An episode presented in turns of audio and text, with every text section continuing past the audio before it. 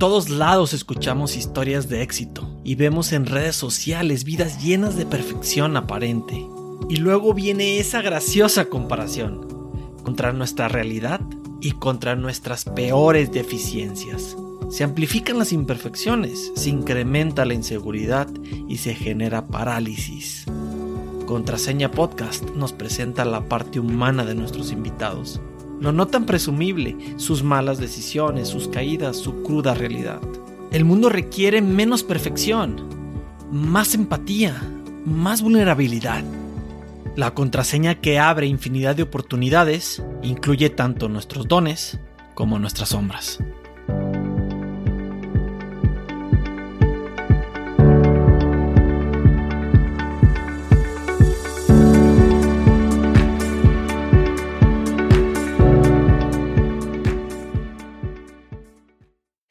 Mi abuela, mi abuela me, mandó la, eh, la, receta para la cochinita pibil, este, y entonces es uno de mis platillos favoritos aquí, pues porque como ya saben, de este lado en Estados Unidos los tacos no son buenos, no son increíbles, y se extraña mucho la comida mexicana, sobre todo en cuestión de tacos. Entonces me puse a experimentar y al final tenía mi, este, mi receta ya de, tacos, ¿no? Entonces, para la cochinita pibil, lo que ocupo es este, un kilo y medio de carne de puerco, eh, preferentemente con un poquito de grasita para que, para que salga bien la, cochinita.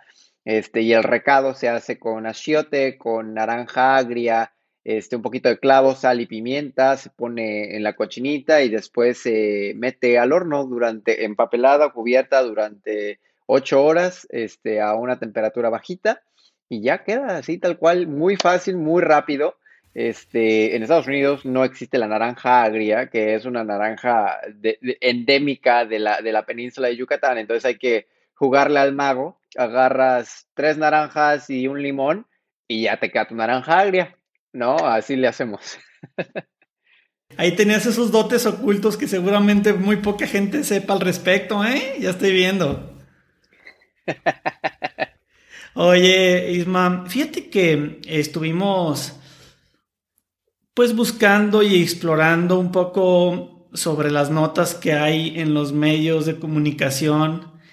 Y por no decir que el 100%, el, tal vez el 95% de las notas se refieran a ti como, como ese héroe nacional como ese medallista olímpico y en todas sales portando la medalla de los Juegos Olímpicos o dándole una mordida a la medalla o en la foto en el podio o, o sea, eh, es, es, curioso, pero al mismo tiempo es impactante cómo hay veces que un momento en tu vida, una circunstancia o una victoria pueda significar tanto. Eh, convertirte en una persona legendaria por ser el primero y hasta ahora el único mexicano en haber obtenido una medalla de Juegos Olímpicos en el pentatlón moderno, es algo que, ¿qué tanto significó en tu vida, Isma? Durante, durante mis primeros 26 años de vida, sobre todo desde el periodo que empecé a entrenar pentatlón moderno, desde los 9 años hasta los 26. Representó mi estrella del norte. Y es difícil eh, eh, pensar acerca de mí en, otra en otra disciplina o en otra área, o, sí, eh, en, en, algo que no sea relacionado al pentatlón, porque durante 17 años que lo entrené, fue mi vida y, se, y se volvió mi identidad. Eh, e, e, es, es, un... Hay dos partes. Una parte muy positiva, muy buena, porque tener claridad en los objetivos desde pequeña edad, desde chiquito, aun cuando empiezas jugando, saber, ¿sabes qué? Quiero ser ese futbolista que alguna vez debuta en primera división, quiero ser medallista olímpico, te quita muchos problemas cuando defines esos, esos objetivos y esos sueños desde chiquito y empiezas a trabajar para conseguirlos, te quita muchos, muchos problemas. Sí, sí, ya, ya tienes el objetivo. Y ahora ya es que camines y hay un precio por, que tienes que pagar para llegar hacia esos objetivos, ¿no? Y ahí, ahí depende de ti si quieres o no realmente tanto lo que dices. Eh, la segunda parte, ¿no? Es toda tu vida o toda mi vida en ese momento se volcó hacia la parte del deporte. Y después del deporte viene una chamba sumamente difícil que es desprenderme de esa marca personal que he hecho hasta ese momento, que es la del deportista olímpico, y empezar a ganar millas y empezar a, construir mi nombre como experto en otra área. Y eso es la segunda montaña que estoy escalando hasta el momento, que es la parte del emprendedor, que es la parte del estudiante, del académico, del empresario, del trabajador, que es la parte laboral.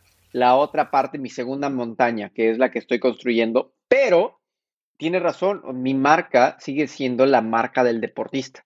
Y es, y me, llevó 17 años construir esa. Espero que no me tome otros 17 años construir mi, mi segunda marca, pero vamos caminando para allá. Excelente. Fíjate que hay, hay muchas versiones de personas o teorías que que de alguna manera consideran que basta con una sola victoria grande en la vida para poder vivir de ella por siempre.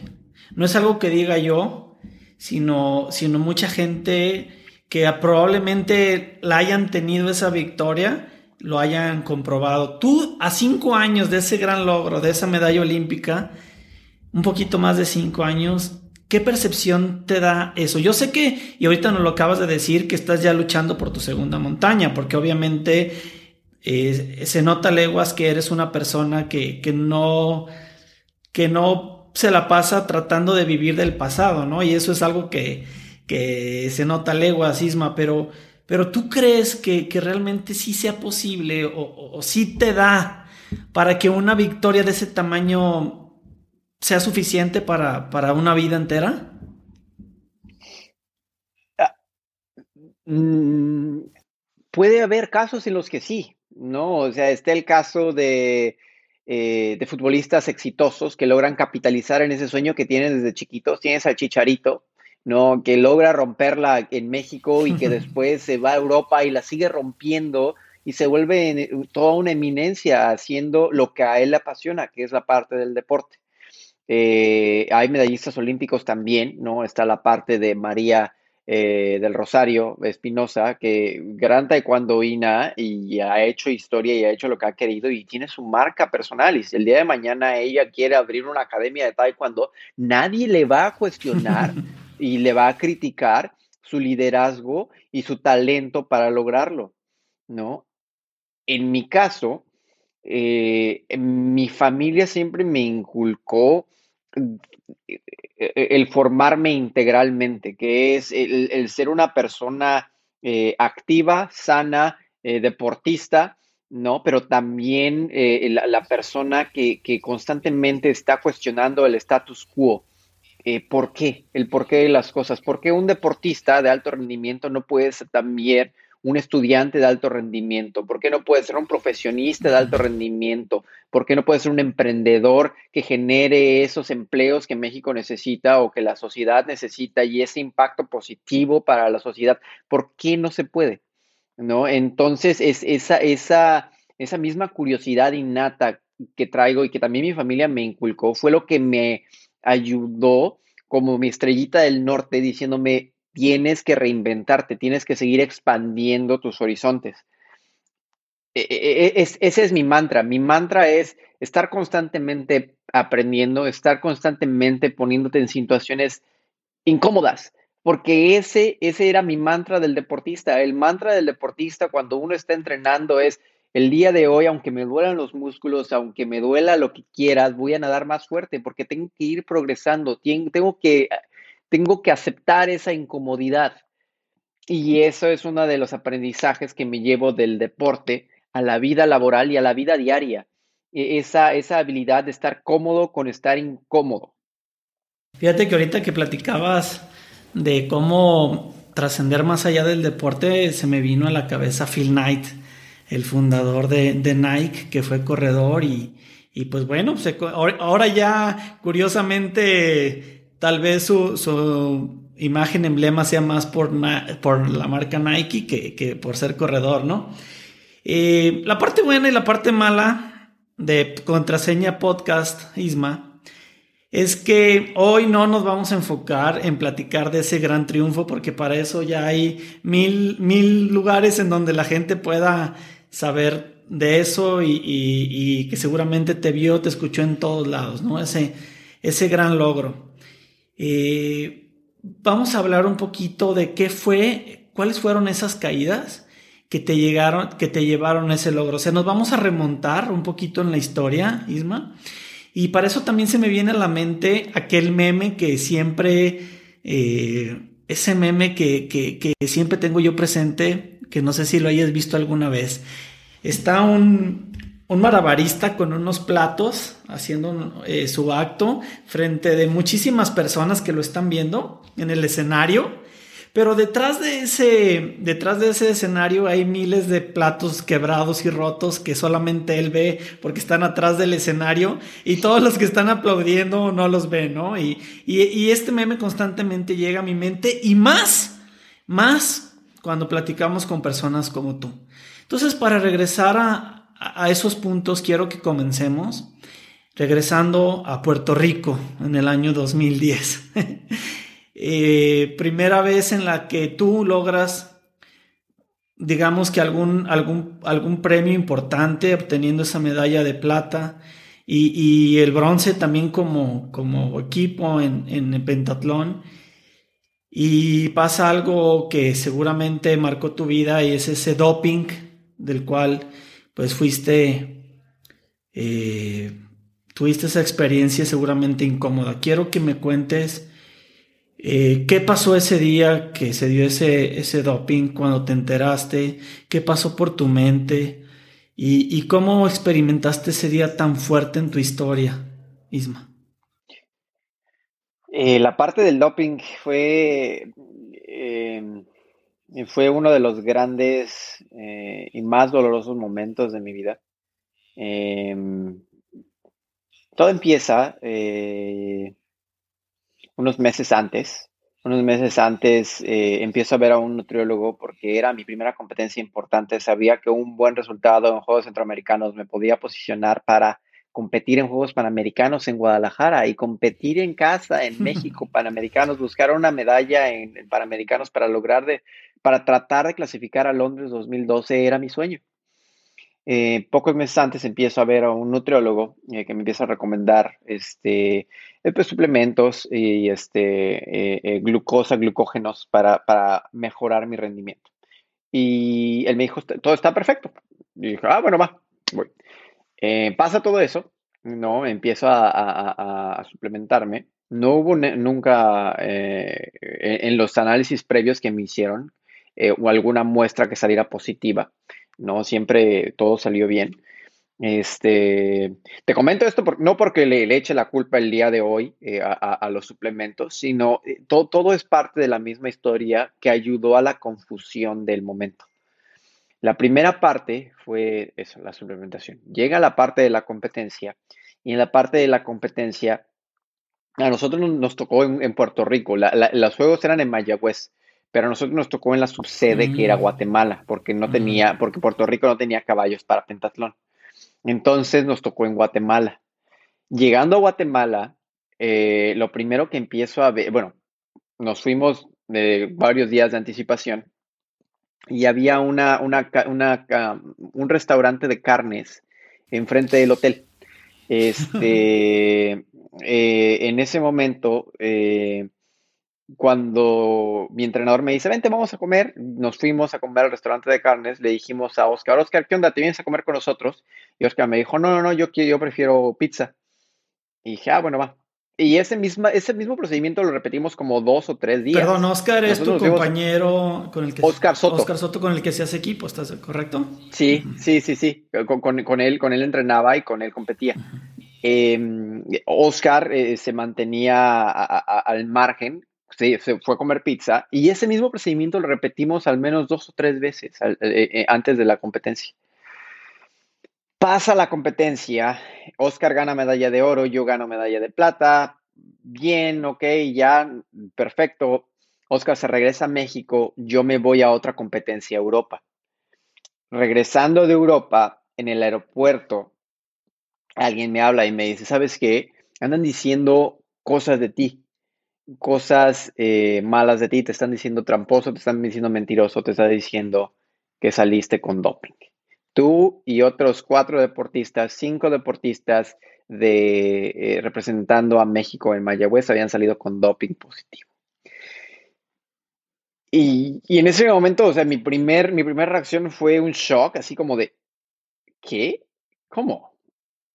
No, o sea, está mal. Había pasado bien todos mis exámenes antidoping antes de la competencia con los suplementos. ¿Qué había pasado? O sea, eso e, e, e, es, ese fue mi primer momento de confusión. ¿no? O sea, si, había estado siguiendo la misma rutina, me habían, me habían hecho el examen antes y no había pasado nada con los exámenes antidoping, ¿por qué ahorita sí era el problema? Total, pasa, me dicen eso, el vuelo súper incómodo, eh, llorando, pensando mil y un cosas, 14 horas en un vuelo de Hungría a México eh, sin dormir. Eh, horrible, horrible, horrible, horrible. mi entrenador al lado, mi entrenador tampoco sabía qué onda, qué había pasado. Yo así con cara de, ¿y ahora qué voy a hacer? O sea, esto había sido mi vida, estaba haciendo buenas competencias, había ido mejorando mis marcas, al fin estaba en Juegos Centroamericanos, había dado una buena, una buena marca que me podía conseguir un lugar en Juegos Centroamericanos, ¿por qué ahorita? Y llegando a México, lo primero que hice fue agarrar mis cosas, me despedí de mi equipo, no quise saber nada de nadie, me despedí de, de, todos, eh, agarré mi maleta, me puse una capucha, los sombreros como si fuera un mexicano, así de famoso, escapando del paparazzi de la entrada del aeropuerto, así trataba de escabullirme. Eh, pero no era porque por miedo de que alguien me fuera a reconocer, era pena. Pena porque no sabía qué había pasado, qué había hecho y que los medios de comunicación, sin darte una explicación previa antes, te empiezan a llamar mentiroso, te empiezan a llamar tramposo, pues dices, ¿qué onda? ¿Qué pasó? O sea, estábamos del mismo lado, estábamos jugando bien y ahora, eh, ¿qué pasó? ¿No? Em, la sorpresa más grande de todas es que cuando se abre la puerta de, las, de las llegadas, este, mi papá estaba ahí. Mi papá estaba ahí, me abraza y me dice, tranquilo, todo va a estar bien. Y nos fundimos en un fuerte abrazo. Em, yo creo que mi papá no sabía en realidad todo iba a estar bien, pero creo que tenía fe en que iba a estar bien todo. Y le creí, le creí. Este, empezamos a, ver qué es lo que había pasado. La sustancia por la cual habían detectado el doping era por clenbuterol. Eh, empezamos a analizar qué es el clenbuterol. Y el clenbuterol es una sustancia anabólica que se utiliza en el ganado en Latinoamérica, en México y en Latinoamérica, para hacer que las reses crezcan más, más rápido, con más carne, menos grasa y puedan irse al matadero más, más rápido, ¿no? es una, es una epidemia, es una epidemia que tenemos hasta el día de hoy y eso eh, eh, me consta porque hace poco también una, gran amiga mía eh, me dijo, oye, hay este problemita con clenbuterol. Este, hasta la fecha, o sea, estamos hablando 10, 11 años después de esa situación, seguimos sin arreglarlo, seguimos sin arreglarlo, o sea, bueno, no, me explico por qué, pero sigue, sigue ese problema. Ya empezaron a haber varios atenuantes dentro de la Asociación Mundial Antidopaje que cuando te detectan esa sustancia este, y, vienes de uno de los países de México o Latinoamérica que tienen ese problema por clenbuterol, bueno, ya hay un atenuante. Pero en mi momento, cuando yo les dije, es que esto no, esto, esto no tiene ninguna razón de ser, o sea, no puede ser de ninguna otra forma. Eh, los medios de comunicación me dijeron es que para que eso haya sido, tenías que haberte comido una vaca. Y hay varios medios que me, que me atacaron de esa manera y me dijeron, pues para que eso fuera verdad, te, te hubieras tenido que comer una vaca. Un año después, dos años después, pásalo con los futbolistas y entonces ahora sí, ah, no, sí hay un problema con el clenbuterol. Y es así de, bueno, ¿qué pasó? O sea, ¿a poco ellos, cada uno de ellos se comió una vaca? O no, me estaban diciendo eso, o sea, cinco vacas ahí al menos se debían haber comido eh, en, el equipo, ¿no? y eso es la parte que en el momento, eh, pues los medios tal vez estaban buscando cómo desahogar la parte de los cinco eh, casos positivos por doping, y me tocó pagar los platos rotos. al final se me da una sanción de un año este, di la cara, di la cara a los medios de comunicación, convoqué a una rueda de prensa en el Comité Olímpico Mexicano y el Tibio Muñoz estaba apoyándome en ese momento como presidente del Comité Olímpico Mexicano. Este, y, bueno, dimos la cara porque era lo que tenía que hacer. Yo no tenía nada que ocultar y si me estaban llamando mentirosos, yo les tenía que dar mi versión de la historia y qué es lo que había pasado. Que después de eso ellos tampoco se quedaron nada conformes. Este, pero pues bueno, pasó todo, me, me dieron el año de sanción eh, y pues ni hablar, con eso la parte de Juegos Panamericanos se, había, se había olvidado, se fue. Oye, a mí me, me llegan dos conclusiones de, esta, de este pasaje en tu vida. El primero, me impacta mucho lo de tu papá, porque si incluso hasta tú mismo tenías algunas dudas de qué es lo que lo había ocasionado, de qué iba a pasar, de qué habías fallado tú. Te aseguro que yo, yo te aseguro que ese momento aún tú tenías dudas de ti mismo, no porque hayas hecho algo malo, sino porque no sabías si habías hecho algo malo. Y aún así, tu papá, sin saber tantas cosas que tú sí sabías, no las que no sabías tú, sino las que tú sí sabías, aún así te dio ese voto de confianza. Entonces, hay veces que esos pequeños eh, apoyos o esos pequeños mensajes de alguien clave pueden ser una gran diferencia en poder pasar un, golpe tan duro como el verte en, juicio por algo tan fuerte como, como la prensa, que muchas veces lo que busca es la nota. Cuando ganas, cuando, cuando te, te llevas la medalla, eres el ídolo, todos quieren la entrevista, pero cuando sale algo como esto, sin investigar, te juzgan, te atacan. Porque si lo investigas y tienes las razones y las pruebas de que haces algo malo, ok, está bien, así como cuando te felicitaron cuando, cuando te ganaste la medalla, te podían atacar con pruebas si hiciste algo incorrecto. Pero hacerlo así de simple, siento que sido, es algo tan fuerte que sin un, que sin un, eh, un apoyo tan, a lo mejor fue algo insignificante, Isma, esa, esa frase. Fue algo de 10 segundos que significan todo, ¿no? Mi papá, yo creo que, tiene bien claro el tipo de ser humano que él crió y que él ha, ayudado a, crecer. Eh, y eso fue lo que se reflejó en ese voto de confianza. Em, también hubo medios de comunicación que después de, que, dieron de que di la, rueda de prensa se mostraron más tranquilos eh, y, que realmente eh, eh, mm, ayudaron o disminuyeron el impacto de, la nota y, del problema con cuestiones de medios. Y hubo medios que no estuvieron satisfechos.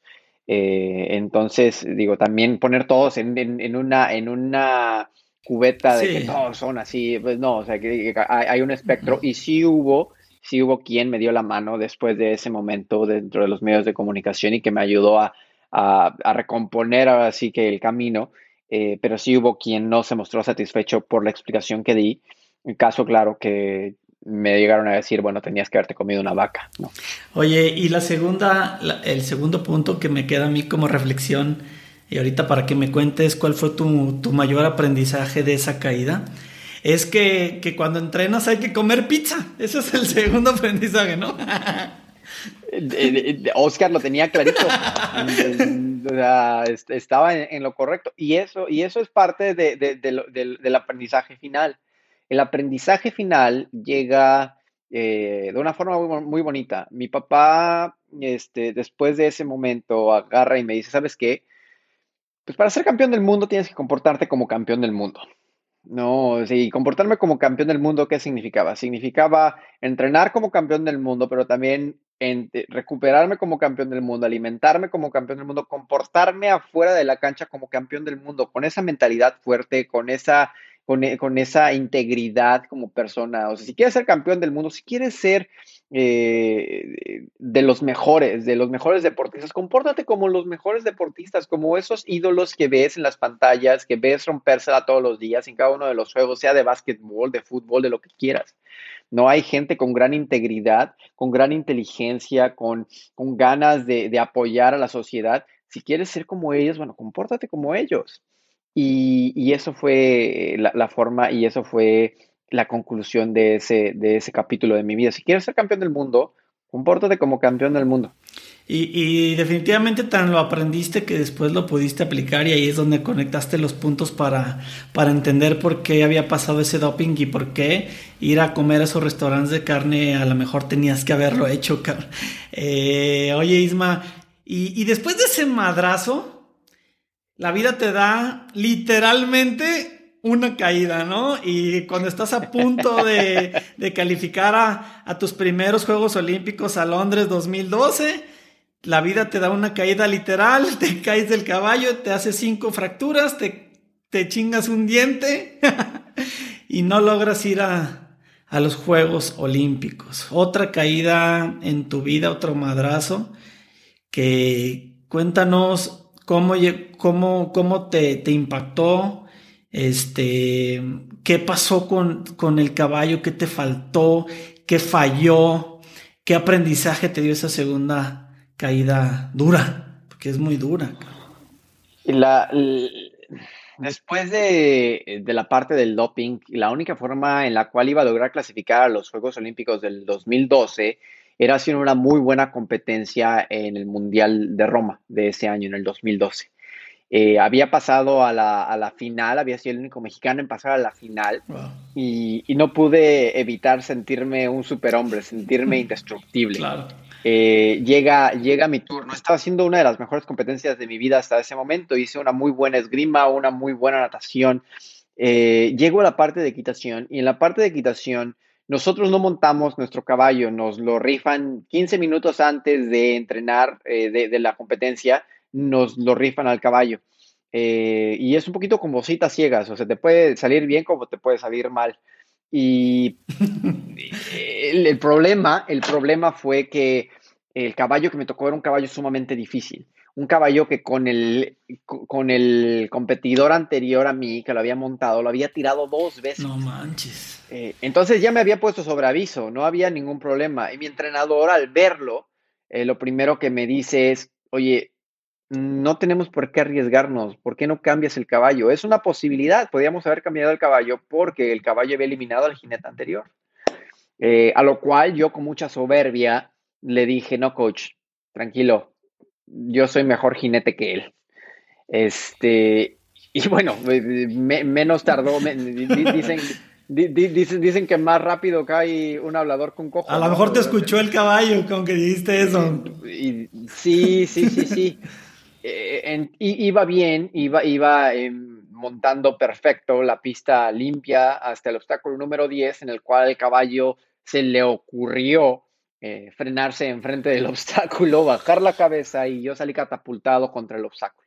Cuando salgo catapultado contra el obstáculo, ni las manos metí, eh, el, impacto me lo llevo directamente en la cara, pierdo un diente, cinco fracturas en la cara, me fracturo la nariz, pasa por mí la ambulancia, me suben a la ambulancia, me llevan al hospital, al lado iba mi entrenador y lo primero que le digo a mi entrenador fue, coach, perdóname, pero Londres ya no es, se había desmoronado mi sueño. No fue solamente una vez en ese ciclo olímpico por cuestión del doping, habían sido dos veces. El destino me, me negó esa oportunidad de clasificar a Juegos Olímpicos dos veces en, ese ciclo, del 2008 al 2012. ¿Y cuál fue tu aprendizaje de ese, de ese segundo madrazo? Meter las manos y te vas a caer. el, aprendizaje, el aprendizaje es, hay dos diferentes tipos de competidores. Los, los que confían y que tienen razón en, su, en confiar en ellos ¿no? Tiene su razón de ser, eh, porque saben lo mucho que han entrenado y que se han preparado. Y las personas que confían infundadamente en sus habilidades y lo hacen por soberbia. Y yo estaba en ese momento en esa segunda en esa segunda categoría. Lo hice por soberbia, lo hice sin querer escuchar eh, el, eh, la opinión de mi coach, que era alguien más, más sabio que yo en ese momento. Era lo que necesitaba. Necesitaba que, que él me expresara su opinión y yo no la escuché. Eh, me creí superhombre y pues claramente el caballo demostró que no, que era un mero mortal y que, que, la soberbia no, no nos ayuda la soberbia no nos ayuda a crecer. Ahorita que, haces esta reflexión, se me vino a la mente que a lo mejor puede haber una diferencia importante entre confiar y confiarte. En donde confiar es, ok, he entrenado, llevo tantos años haciendo esto, más allá de los resultados o los no resultados, porque hay veces que, que los resultados per se eh, dependen de algunas circunstancias pues fuera de control, ¿ok? Como realmente ese doping pues probablemente en su momento fue algo fuera de control tuyo porque pues no sabías qué iba a pasar, fue una circunstancia eh, y hay, hay, cosas que no dependen de ti. Entonces confiar de todo tu trabajo, creo que creer en ti es parte fundamental del éxito, pero confiarte de creer que no necesitas eh, aplicarte a fondo y echarle todas las ganas y seguir aprendiendo sin soberbia, puede hacer lo que haga que subestimes o que subejercites ese trabajo y esa confianza propia, ¿no? Entonces a lo mejor esa, esa pudiera ser alguna diferencia clave, ¿no? Isma, ¿cómo lo, ves tú? Sí, creo, creo que está bien resumido. Creo que hay dos cosas en las cuales las circunstancias se, se, dividen en dos, dos, partes, las que tú puedes controlar y las que están fuera de tu control. Eh, hay, hay, hay, un viejo dicho que dice, no puedo controlar si va a llover, pero sí puedo controlar si llevo un paraguas. Eh, eh, creo que hacia ese lado va la, va la reflexión. Confiar en, en, el esfuerzo, en lo que has hecho, no confiarte por la, la, la situación, no creerte más que los demás. Y, sobre todo que la, que la soberbia nunca, nunca es, es, la solución. La soberbia nunca es la respuesta.